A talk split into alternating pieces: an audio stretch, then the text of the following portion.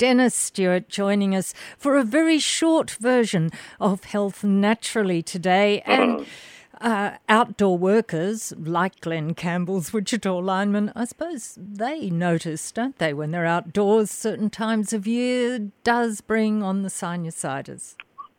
Oh, it certainly does, Jane. And this is the time of the year to talk about simple ways in which we can uh, build up resistance against, the, against some of the allergic factors uh, that are now in the atmosphere and which can cause real problems for, for the nasal passages, for the eyes, and, and sinusitis and, and rhinitis uh, are two conditions which uh, seem to become more prevalent, more active, and more troublesome at this time of the year. So, Jane, I thought it would be useful just to give to the listeners a couple of hints about simple things they can do to build up a bit of resistance to get them through this time of the year. Excellent, Dennis. Uh, we all yeah, like yeah. simple tips. Where do we, we do start? indeed. we do. And look, I know we've got limited time, but I thought about a, a couple of the important things that I fall back on when I'm treating either rhinitis, i.e., hay fever,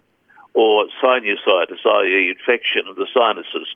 And two basic nutritional supplements, Jane, that I use all the time for both conditions. Readily available supplements, but poorly understood, I would suggest, by listeners, poorly understood, I would suggest, by health practitioners and retailers. And the two supplements I'm talking about, one of them is called bromelain, and the other one is called quercetin. And very frequently they come together as a combination. Uh, each works with the other to give an enhanced benefit. Uh, Jane, interestingly, bromelain uh, is extracted from the pineapple. It's an enzyme mm. from the from the pineapple, and quercetin is a bioflavonoid which occurs in many many plants and fruits, etc. But uh, both of them have unique properties. Bromelain, for instance, is renowned for its ability to assist in dealing with sinusitis. And how does it do that? Well, to start with, it lessens inflammation on the sinus membranes and it liquefies a lot of the mucus that can build up there and exacerbate infection. Uh, bromelain is referred to as a, as a mucolytic substance, breaks up, promotes discharge, lessens inflammatory activity, and as a result of that, lessens a lot of swelling. So it's equally beneficial to use in hay fever where the membranes can become very swollen and engorged. So I would suggest to listeners and practitioners, retailers, that one thing you need to convey to people that present at this time of the year with the symptoms of hay fever, rhinitis, and or sinusitis is the potential benefit of bromelain. The second point is that quercetin, a bioflavonoid, and let me emphasize, Jane, both these substances are very, very safe substances indeed. They're, they're naturally based. They come from fruits and herbs. But quercetin is of all the bioflavonoids, I would suggest the one which is that is most useful for dealing with uh, allergenicity, and hence its role in dealing with seasonal hay fever is profound and mandatory.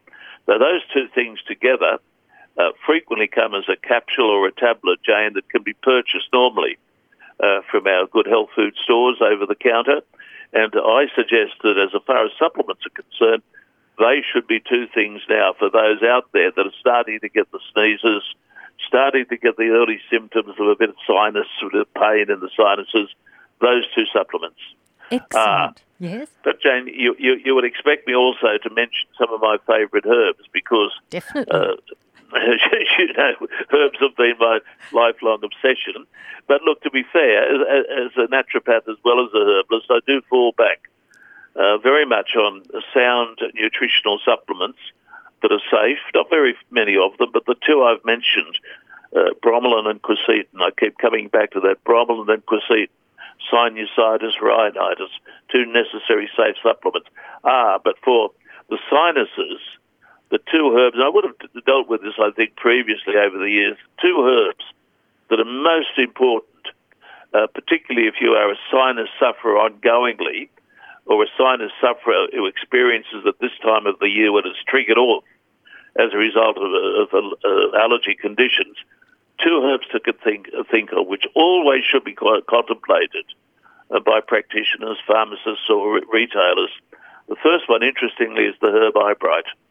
Yes, eyebright. Uh, and eyebright. A lot of a lot of people, when you uh, refer to eyebright, uh, tend to think, oh well, it's a herb for the eyes. Well, there is a benefit there, but it, it is also the herb that is used for what Simon Mills refers to as essentially water-clogged conditions of the upper respiratory tract, sinusitis, a build-up of mucus, infection. So that is a primary remedy for sinusitis. Eyebright. Yes. And the, and the second herb, Jane, that's mentioned in the, in the, in the British Herbal Pharmacopoeia is the well-known herb elderflowers. Ah. It's a lovely herb too. At This time of the year, it should be just starting to uh, get its uh, its blossom coming out and uh, grows very easily in this country. But we use those two herbs in an extract form, or they can be taken as teas mm-hmm. as the primary herbs to think about, Jane, for sinusitis. Eyebright, and the herb elder. Now, when we me, come to, yep, go, oh, on, you're right. Just as yep. a last question yep. on the elderflower, you can make elderflower wine, can't you? Do you think you still get the same benefit? Oh dear Jane, you're tempting me there. You are tempting me we'll there. stay with the tea. I, I, would like to say so, Jane, but we're talking about elderflowers, not elderberry. Okay, all right. now, Alas. The, with reference to hay fever, uh, the the simplest, uh, most available, and herb that's worthwhile persevering with is the simple dried nettle leaf. Ah, good. And, and it's got to be dried. Uh, nettle leaf in its fresh state has a, has, a, has a sting associated with it, but when it's dried and converted into an extract, particularly, it can become one of the most useful devices for dealing with uh, hay fever, with its sneezing, and, and its other symptoms.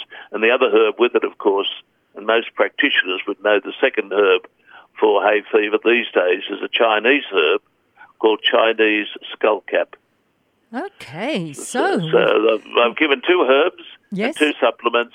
Yes, um, that I know that's been quick, but taking that on board, that's a bit a few hints for retailers and listeners and practitioners uh, to begin thinking about as basic remedies to try at this time of the year. Thank you so much, Dennis Stewart. We'll be able, of course, to catch these words of advice on our website a little later on, 2NURFM.com in yeah. the .com.au. So look forward to hearing from you again next week. Thank you so much, Jane. Lovely to be with you, and best of uh, best of seasonal wishes for listeners. Thank you, Dennis Stewart, 2NURFM.